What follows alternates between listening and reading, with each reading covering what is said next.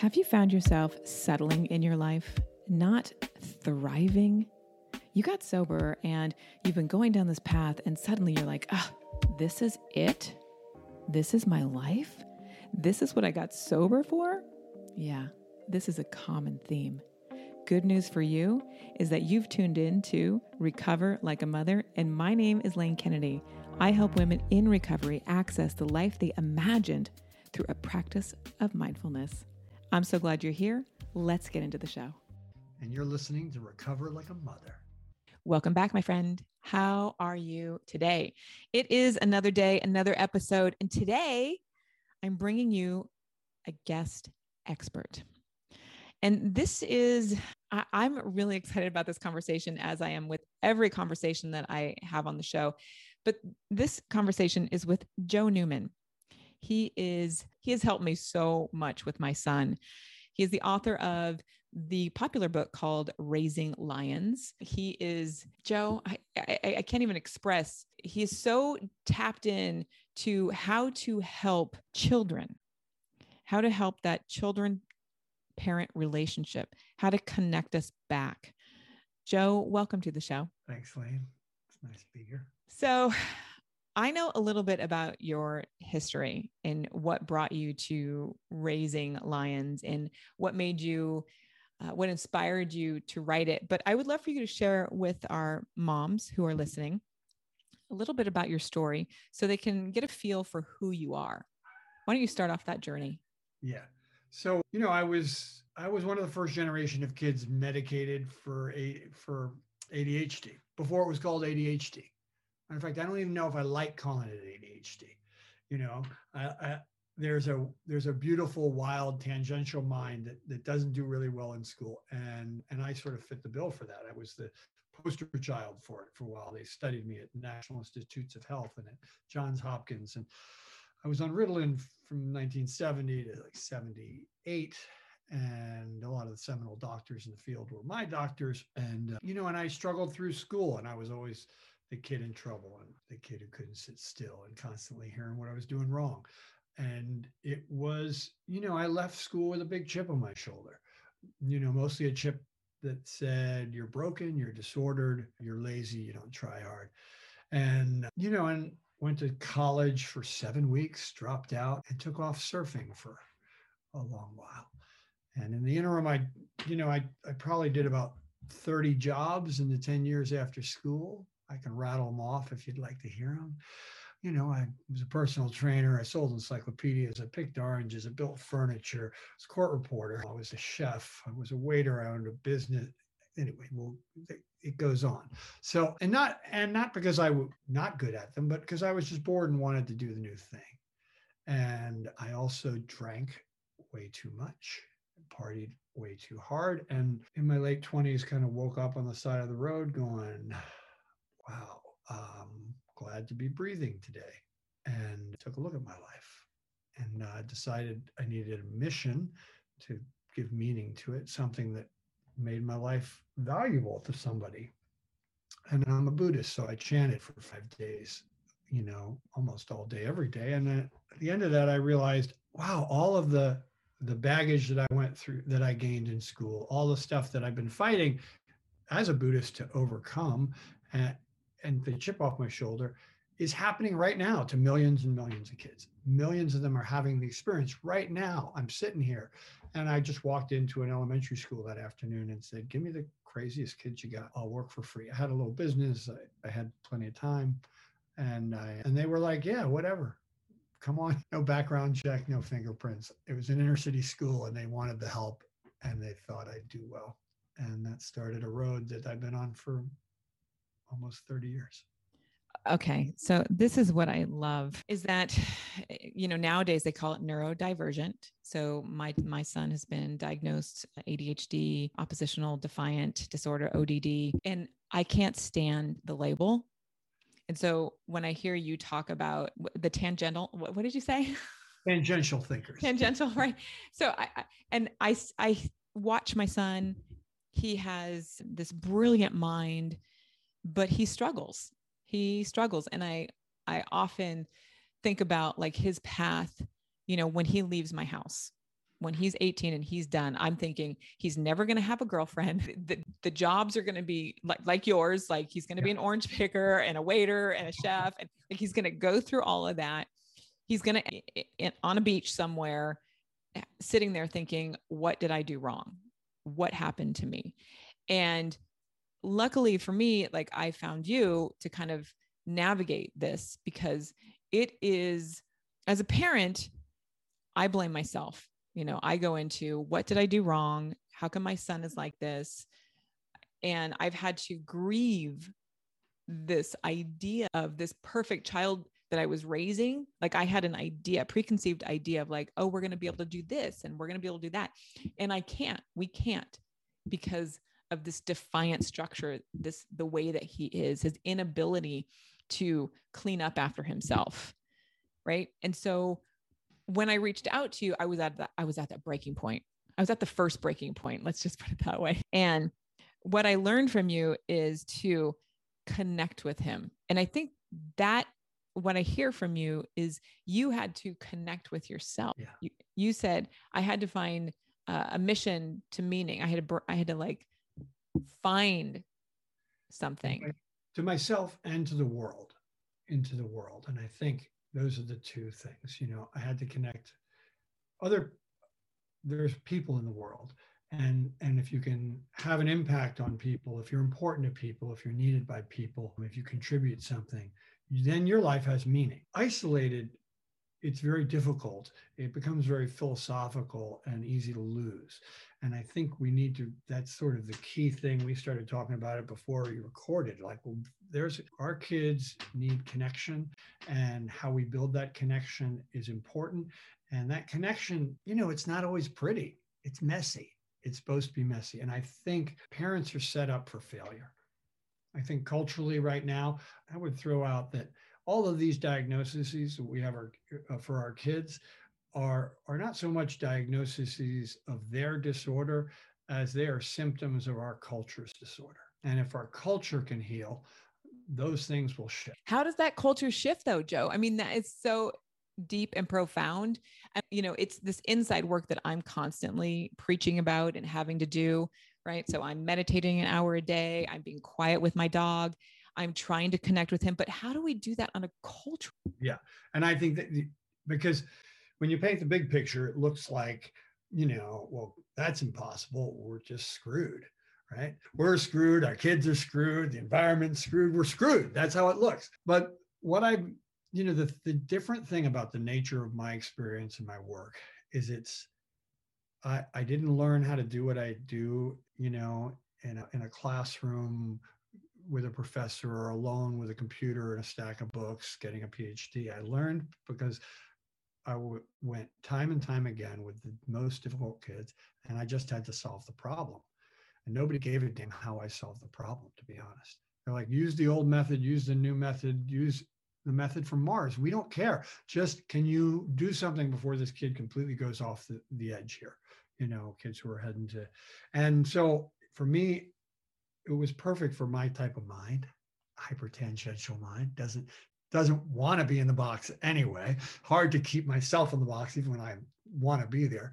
But it's it's moving around to answer questions and get a practical answer. So the, the short answer is the most powerful part of that whole connection is you can you can shift your set of interactions and your assertion of needs and how that needs goes back and forth between meeting each other's needs between you and your children and deal with that that's the prototype for the rest of it. If society's going off the edge that is what will steer it back not some big governmental change. It's it's the human interaction changing and that requires some transformation of our own thinking. That right there is such an inside job that people just don't have the time for. Yeah, I would argue that that you know they they don't have the time not to do it. It's just you know the the analogy I heard is that you know you spend you're digger, digging so vigorously with a spoon that you don't have time to get up and grab a shovel. In today's hyper connected world, where do we find that time? Where do we find the time to disconnect? Do you think the pandemic was actually beneficial? Well, only in that it brought a lot of a lot of shit to the head. I mean, brought things to a, you know, it, it, brought things to a difficult point. I mean, a lot of people uh, were forced to look at the state of their relationships, to the state of, you know, of their children's minds and days and those interactions in ways they hadn't before. Some people then use that to change something and to to start to go on a you know a journey some sort of transformation but there's but it also created an enormous amount of tension. It created a lot enormous amount of addictive behavior with children i think. You've got a lot of kids who are coming back to school you know who when the schools are opening and i'm hearing from i from preschools elementary schools like and those the kids their self-regulation has just been abandoned. 100% agree with you on that. That is it, so, how do we help our children come back into that self regulation?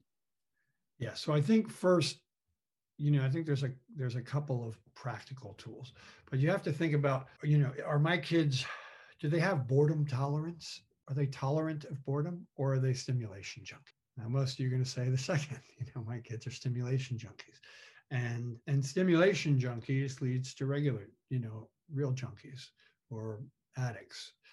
You know, they're they're very adjacent sets of behavior. And I think that stimulant junkie, right, with the gaming, like I, I watch it with Adrian.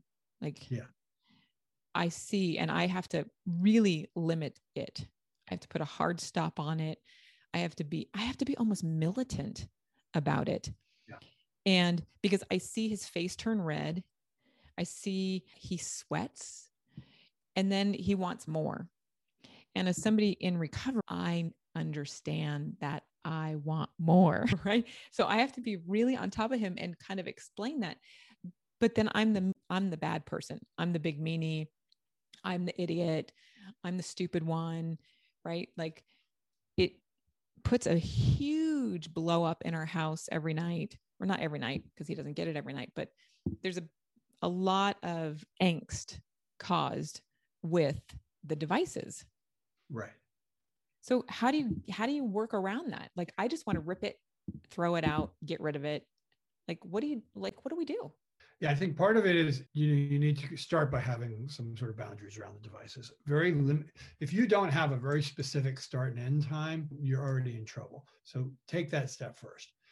There's a start time, there's an end time. It's not something that changes every day based on how well you're getting along and how charming they are which is what people typically do. It's like, well, you, you know, today we can go like this, you know, or today we can go like this, and it moves around, and and that's that's a recipe for, you know, very ugly arguments for when you're not in the mood because it puts you in a position of being sort of their judge instead of their coach. So you shift that first by creating a hard stop. And second, I would argue that, you know, we have to also look at that we are parenting in some ways too much. We're giving too much, too many answers. We're filling the void with too many new things. We're coming in there and providing too many solutions, too many accommodations. Uh, every time we're doing that, every time we're stepping in, we're robbing them from an opportunity to proactively use their own prefrontal cortex, which is the thing that regulates that and makes those bigger decisions. So we have to ask, you know, we might be trying to control their habit, but are we doing that? Are we parenting like dealers? Are we parenting like iPads, you know, that are just being their prefrontal cortex? Here's the next amount you need. Here's the next amount you need. They got to regulate that. So to hold a boundary, allow them to struggle with it, control our own anxiety, set a boundary around our need, and not judge that process as it's going on, that's your challenge. And a lot of that's what you're not doing. So you wrote about this in Raising Lions. And I don't know what chapter it is, but you talk about the parenting too much. And I am guilty of parenting too much. Yeah. And now Adrian calls me out on it. He's like, stop being a helicopter mom. And I'm like, oh, that's the last thing I want to be. Right. But I want to get back.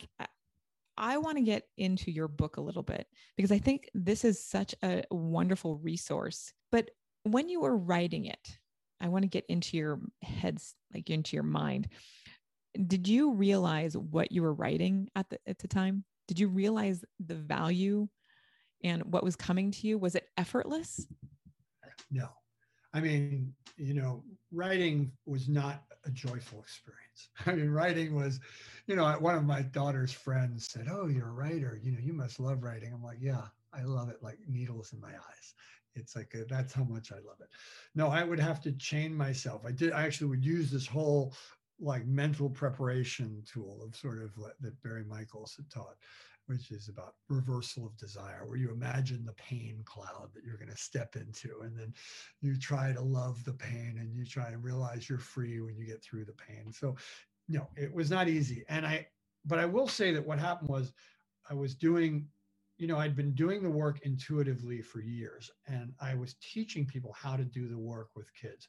And I was having some spectacular results with really difficult kids. And and in the middle of one really tough case, a lot of things kind of came together in my mind and i had a realization that there was a cultural shift happening in that and that that was influencing how children were developing different and that these th- two things were kind of making a perfect storm that was you know damaging our children. Our children were the, the you know they're suffering the consequences of that. And that what i was doing was addressing and changing that course. But i didn't really know why until that moment. And at that point i thought oh fuck. Can i say fuck on your podcast? Good. Like i said oh fuck. I gotta write a, i gotta write a book. And like i did not i thought i just knew at that moment either you write a book or you live with regret like deep, painful regret. And so pain was always my motivator, like the pain of having that that ghost haunting me, that I knew this thing and I didn't make myself write it down. And it took me two and a half years and I wrote it down. That's not very long, honestly.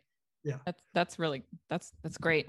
Uh, yeah, pain is the touchstone right of growth that's the we all need it we hate it but it, the book is so brilliantly laid out and uh, your process, your method, it's stunning how it works.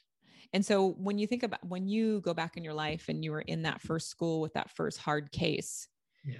and you saw this kid change, what was going through you? Well, you know, it happened so slowly. And I, I don't think I really even, you know, I'm very self critical. I'll be honest. Like I read Raising Lions and I'm just critical. I'm like, some I'm like, oh, now and then I'll like every other page. I'll That's go, every author. That's every creator. Every creator is critical. And I'm constantly re like changing it and changing it, and improving it, improving it, and going that it, it has to and working toward. So it's like, you know, I, it's just my that's my process. Um, I'm constantly like criticizing it, reevaluating it, making it better, criticizing it, reevaluating it, make it better, looking at a new way to kind of have that happen. So when I first walked in, and I and it's evolved. I mean, certain parts of my method actually, I will say that probably two years after I'd started, I could see the whole framework of the thing that I'm still explaining now. It was in practice. It came out then. And that and and I and I didn't have any idea how to tell people why to do it or even exactly how to do it. But people who watched and mimicked me got good results. Those basic things of having a structure, like for me, I like I I need to organize things. I think in order to survive the day, because I've got so many things going on at the same time, so many interesting things. You know, from thinking about you know is 40 pounds of green coffee in the closet enough from the roasting I want to do in the next three months, and what's going to be you know from surfing to baking to building. It's like these are all still going on. So and see now I've lost my train of thought. But the but I, I like to organize things in a, in a way that I can create some habits around them. And so for parents, I ask them to do two things: set up a structure of causes and effects that you can repeat in a similar way over and over throughout the course of the day. Causes and effects, causes and effects. This talks to the scientist inside your child, right? And then combine that. Now lay in into that structure a relationship that gives them autonomy, communicates a high expectation, and becomes their coach, not their judge. And those things are pretty straightforward.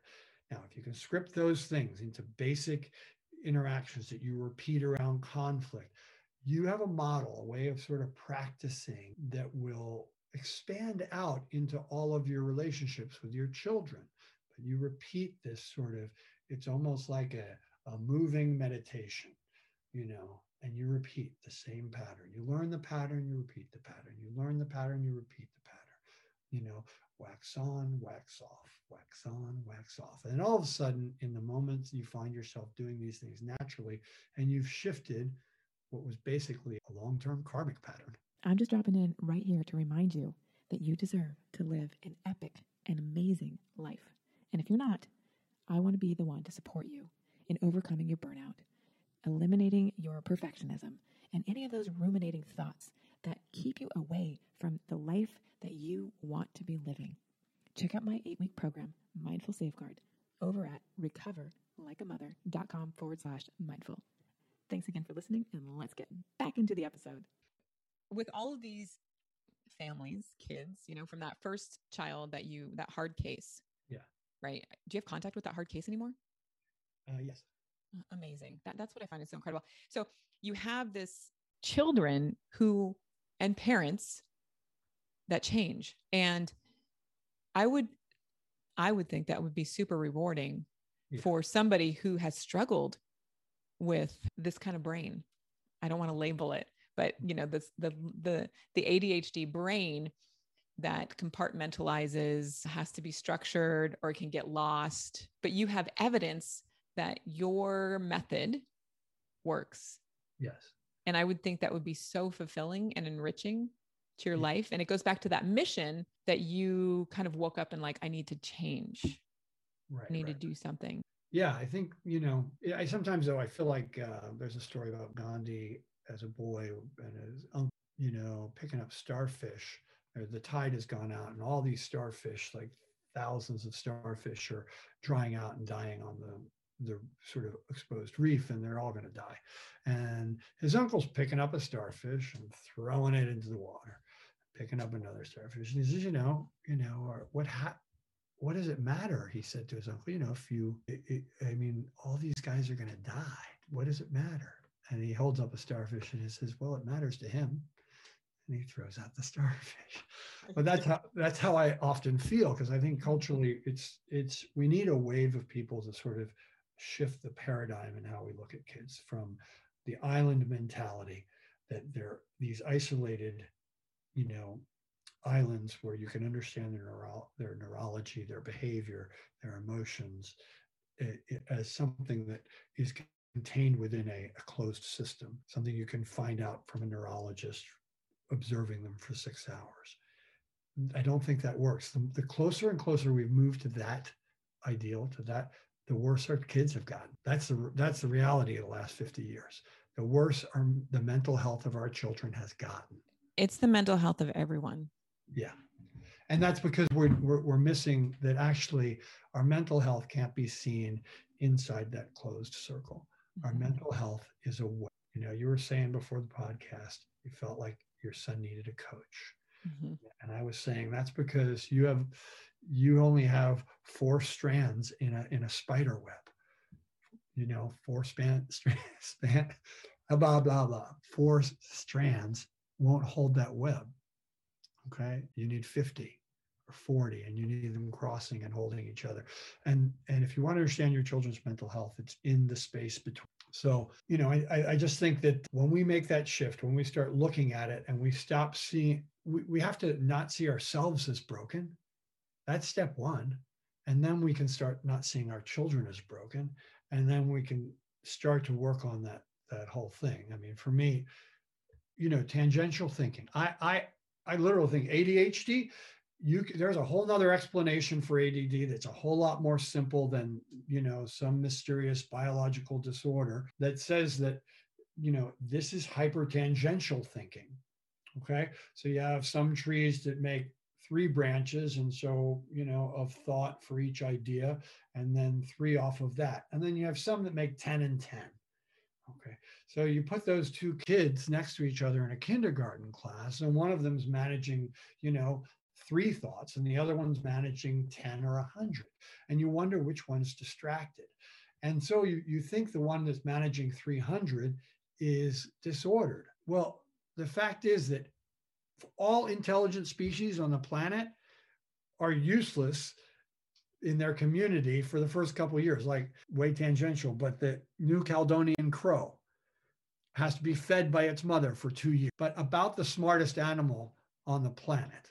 It can learn languages, recognize faces, follow patterns, use tools. It's like, eh, you know, compare that to the chicken. The chicken's self-sufficient by like three months old, you know. So you get the crow and you get the chicken in kindergarten, and then you end up medicating the crow. Who, who? Oh my God. What are we going to do, Joe? That, you just brought up medication. So I'm going to have to, I got, now I have to go there. Yeah. Medication helpful? All right. So you're talking to somebody who who was medicated. Right? I know. That's why I'm asking you, right? Like you're you're a professional and yeah. you have experience up the kazoo. I have a child who I live with. Yeah. Right. So I see this firsthand. And it's sometimes, and he has friends who also suffer from this the condition or how the brain is right and you know it's hard because the mother the uh, the other moms say oh i put johnny on xyz and it's helped so much maybe right, you should right. consider it. And I think, oh shit, should I be considering that? Yeah, right. Like it throws a wrench into my, you know, my soul. I, because I, I don't have an answer. Right. And uh, the truth is, let me start with medication helped me survive school. Yeah. It, it was like, I felt like it was sort of the mental camouflage I needed to make it through, you know, to survive behind enemy lines. Okay. Did it help me learn? No, it didn't. It helped me sit still, helped me get through school, helped me not get thrown out, helped me stay out of the principal's office, helped me keep my hands to myself. It helped the teacher make it through a lesson instead of chasing me around the room. But did it help me learn? No. And I gradually realized that. And I took myself off at 14. And I thought, I got to wrestle with the mind I got. And a lot of the work that I do is trying to mitigate help parents mitigate the problems of attention, the problems of self regulation, so that if your child is, you know, on a scale of one to 10, 10 being super tangential, i.e., super ADHD, right? And your child, you know, presents naturally as an eight. Well, without self regulation practice at home, without having to defer gratification at home, they may present at school as a 10 but with those things, they may present at school as a six and a half or a seven, which might fall below the threshold of needing medication. And I'm I'm trying to help people get to that space. And for the people who can't get to that space, I don't hold it against them. They want the best for their kids. They're trying to help them survive. Uh, but what you need to know is that long term, lifetime, I think there are as many downfalls to a lot of maybe most of the child medications. There are, there are downsides to that. And so you're making it through a problem, but understand it's not the whole picture. There's a lot going on. So I'm going to just kind of connect this to recovery. Yeah. right and sobriety because i think they're so interrelated so i suffer from a disease called alcoholism yeah. people can't see it feel it touch it taste it hear it right? Like it is something within my soul that I had to live through. And alcohol helped me every single drink I think I needed for survival to deal with the restlessness or the irritability or the highs and the lows of my life. And what I'm hearing is there's something very similar with this kind of divergent, tangential being that medication can help, but it's also it's not the solution. That's right. Like I, that's what I'm hearing from you is that there's something you had to find a way, right? You sat on the beach and chanted, and then you had to find your like something greater, and you've learned to navigate the way your mind operates. Right, right, and and eh, you know, and a lot of that was there were two parts of that. I would say there's a there's a part of that of retraining my mind to to be able to better focus. And there's a part of that of learning to be kind to myself and sort of lean into the parts of that that are beautiful. And those both have to happen. It can't just be the push or just or just the pull. It can't just eh, so one example, when I was 30, I moved to California. I couldn't sit still to read a book. Never had been able to. And I thought, okay, I'm getting rid of all the tech in my house you know, it wasn't a lot of high tech at the time. You know, computers were slow, but I was like not having it, not having a television, no cable TV. And I'm not having roommates with that stuff. I lived alone. Okay. So I lived alone in a studio apartment and I started buying books. And initially, and I bought books about psychology and biographies and, you know, great fiction and nonfiction about linguistics and mathematics and whatever. And initially, I had to read those books. I would read two, three minutes, I could stay with a book. And I'd put the book down on its spine and I'd pick up another book. two, three minutes, put the book down on its spine, pick up another book. I did that for two to four hours every afternoon. I would either surf and read or just read. There was no surf. After about six months, I found myself one day driving to the beach, check for the surf, and go. And actually wishing there was no surf. I'm like, I'm really wishing there's no surf because I wanted to get back and read. And I was, I was basically retraining my mind and I was and through what you can call neural Darwinism. So neural Dar- Darwinism is that if you run a particular neural path over and over again, it becomes very easy to run it. And if you try and do something new that you haven't done, for me, sitting still with a book, it's like hacking through a forest that's dense and that path has never been walked. It takes you forever. But each time you go through that path, you go through faster and clearer, and it's a more direct line. So for three years i did that and then for the following 10 years i did not own a tv because i could i know my mind. I turn on the tv to watch you know some sort of informational you know news show and four hours later i'm watching my third gilligan's island. It's like okay so i know i need to put certain things aside so that i can develop the brain i want. So that's that's the there's a discipline side to that. Shape the life that will help you develop the, the mind you want. And then there's a part about leaning in and understanding and embracing sort of the beautiful aspects of that mind. I teach myself a lot of different things. You know, I go from baking pastry or learning how to make pizzas to building a deck to, you know, making furniture or altars for people or, you know, to surfing and I, and it's not just surfing. It's like I want a, a longboard, a shortboard, a, a stand-up paddleboard. I want to switch every other day. This is part of my mind. I like to move from thing to thing, and I find that those things eventually interconnect and build a richer life. So I lean into those things, and I try to, uh, and I try to find like my work is it's problem solving. Most families don't spend more than you know five to ten sessions with me, and they're finished you know, I like that. Don't put me in a classroom I have to be in every day for a year. I'm gonna get bored. I think that is. I I was with you for 10 sessions. Is that what it was? Eight. Eight, eight sessions. And I felt like so much relief. It, it was it was truly baffling to me. And watching my relationship change with my kiddo, but it was more, it was more about my relationship to myself. And now that I haven't seen you in like during the pandemic, I've gone back to those old bad habits. And I'm like, oh my God, I got to go see Joe again. I got to get back in. Right. So there is this like, I have to be diligent with my own work. And because society is so fast and we're very isolated right now, it's become more challenging.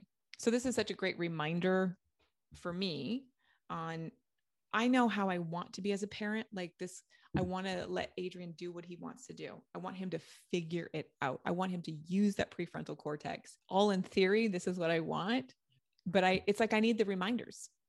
Right. You know? Yeah, I need it, it's hard to calm down, you know. It's I think it's just hard to calm down. We get really worked up about what's going on and we bring a lot of anxiety to it. And and I think you know there's also a certain amount yeah, I think one of the reasons I'm good with these kids is that I know what it's like to fall down on my face, as it happens a lot. It happens a lot in my life. You know, there, yesterday I had a great day, and the, the first two, three hours a day, spectacular. I wrote wrote three plans, like for parents, three different kids. I did a really brilliant little talk with some preschool teachers. I worked for about 45 minutes exactly on what I was supposed to do. And the rest of the day, I mostly watched YouTube videos and trailers of fucking movies and I just couldn't stop. It was just a mess. It was like, oh my God. My wife was like, yeah, be nice to yourself. That's what are you the- watching? What are your YouTube channel? What are you watching? Oh, it's it's it's always stupid stuff. It's like, you know, every trailer for every movie that's been out you know little film clips from the deer hunter you know I, I, might as well just watch the deer hunter you know you know and then of course it's you know meryl streep talking about what it was like doing the deer hunter. It just right. keeps going down one hole after another you know surfing videos. I watch a lot of surfing videos. It's like you know now and then it's building things. Sometimes it's baking things. Sometimes it's just whatever the clickbait they throw in front of me you know what i mean? And and that's how i spent like the last three hours of my my work day yesterday. You know you know felt like a complete boob. And then but you got to learn how to fall and get up and fall and get up and fall and get up. And i think sometimes we just hold ourselves and our kids to a high, to higher standard and we're just yeah. we just need to be a little nicer to ourselves. We get up we try again we do it we do it. And that repetition of that's how you actually build grit i was reading something last night as an article about a woman who was sober and she was talking about how to kind of build skills in her son that would help him to resist addiction and be less likely to be addicted. And she and and she based one of the things that really stuck out is she said, give kids real skills, but for that to happen, you have to create situations where they can try and fail and try and fail and try and fail and eventually succeed, repeat, do it again. And I just think there's a lot of pressure of kids getting things right and I just want to just try things, do them again. The break protocol that I taught, uh, asking a kid to take a break, that's practicing doing this pattern. It's loosening up that feeling, that mental and emotional association with failing, with stopping, with correcting, with turning your course. So it's a tool that parents can use to incorporate that into the day. So if you can do that on a regular basis, ask kids to take a break, ask them to self correct, in the way that they do without telling them what it is you want them to correct. Let them do that. And you can repeat that over and over again. Your kids, you know, provided you do that without a charge, provided you're not doing that with them heavy judgmental tone, your kids will take on that experience without a charge. I, I love that you're laughing at this. Well, you know, I'm always charged. I, yeah. So, Mama, for you who you're listening right now, Joe would we would do these practice right eh, what is it called like mimicking each other and i he would say role okay play. repeat that to me role play role play we would do the role play and he'd say okay say that back to me and i'd be like don't do it. And he would be like okay wait a minute. Can you just drop it down a little bit? Can you be less judgmental? Can you can you just be nicer? And and i thought oh i am being nice joe. You, you've given me so many tools to use and i know that there are so many more in your book. Yeah, i can't it's like you are a resource that is boundless. And this idea of trying and failing trying and failing you know the home is the safety place for our kids for our children to try and fail and when i'm being judgmental it's just failure. And as a woman in recovery, as a mom in recovery, I can be super judgmental, you know, and I can say, oh, I'm working my program, I'm being sober. But you know what? If I'm being that way to my son, it's not very sober. It's yeah. not very, it's not cool. It's not cool, right? Like I'm been gifted this child and it's my job to let him try and fail in a safe place so he can go out into the world and fail and not want to kill himself, not want to pick up a drink, not want to destroy his life, because that's what I did. I had hmm. parents that were miserable alcoholics, you know, and I scraped myself together to get sober. But, you know, I want to break that chain as a sober mom. I don't want to be doing that. I want to create this safe environment for him to fall down and for me to say, you know what, that's okay. And the other week, he actually stubbed his toe. And I was like, baby, you're okay. Just get up. And he was like, Oh, really nice, mom. and I heard him, right? I was like, Oh my God. Oh, queen asshole right here, you know? But I own it. Like before, I would not have been able to own that. Right, I would right. not have been able to comfort him. I would, you know, it's parenting and being a mother in recovery is an opportunity to change and to learn new things and i think that's what you bring to this conversation is that you bring ideas on how to be a better parent And I really just adore you, Joe. Where can our moms find you? Because they're they're gonna want to find you. Okay. So, you know, they can always go to raisinglions.com. The That's best book. Book, you got to get the book. So yes. the Raising Lions is on Amazon. So you can find it on Amazon. Yep. you can go to my website. That's the raisinglions.com. I'll put a link in the show notes. Okay. There's a YouTube channel which oh. would be super helpful if you haven't watched it. There's a lot of videos on there where, where parents are acting like their children. But bro, I was gonna say, don't get lost in the rabbit hole. A, just stay right, focused on the channel. There's also a great deer hunter video, not on my website, on my channel. So Instagram. Okay. You can follow me on Instagram, raising, at Raising Lions. Raising Lions. And you know, I might come to your clubhouse chat one night. Yes, that's right. We yes, a clubhouse chat would be beautiful. Yeah, and you know, I'm working. The second book is really close to being done. We're just we're looking for the publisher right now, and that's good. Tentative title is "Your Children Are Smarter Than You Think." I love it. Yeah. So, and I do work with families. You know, a lot of people don't realize that they can call me and they can get some work done, and they just set things up. And I think just realize, you know, it's you're up again. It's like most people can't get sober without a program or a community. And why should you be able to change your karmic patterns of parenting without a program or a community? It's like, you know, find some people you can do things with, get some help, find a pattern to change that, and, you know, and then you work it. So beautiful. Joe, thank you for being on the show today and sharing your wise wisdom and that beautiful mind. I don't know. I feel like I was nice and I, I felt free to let my mind a little loose today and go a little wild and tangential the way I like it. Beautiful.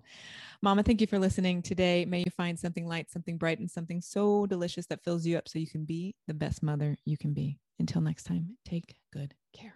Hey, are you trying to overcome burnout? So many people are. You're not alone. And maybe you have perfectionism running through you and ruminating thoughts of how to do something maybe you avoid things. I don't know. It gets tricky the longer that we are in recovery. The good news is that I help women in recovery access the life they imagined through a practice of mindfulness. I have an eight week program, eight weeks. That's what it takes to change your life around, where you can start living and thriving in your life, the life that you got sober for. If you're burnt out in your recovery and you need a tune up, you want to try something else, check out the Mindful Safeguard. You can find out more information over at Recover Like a Mother. Get on the waitlist. It's an eight week program. It opens and closes, and I would love to have you participate because I know that you didn't get sober just to live in mediocrity. No, you got sober to live a life beyond your wildest dreams. All right, I hope to see you in there. Thanks again for listening to the show.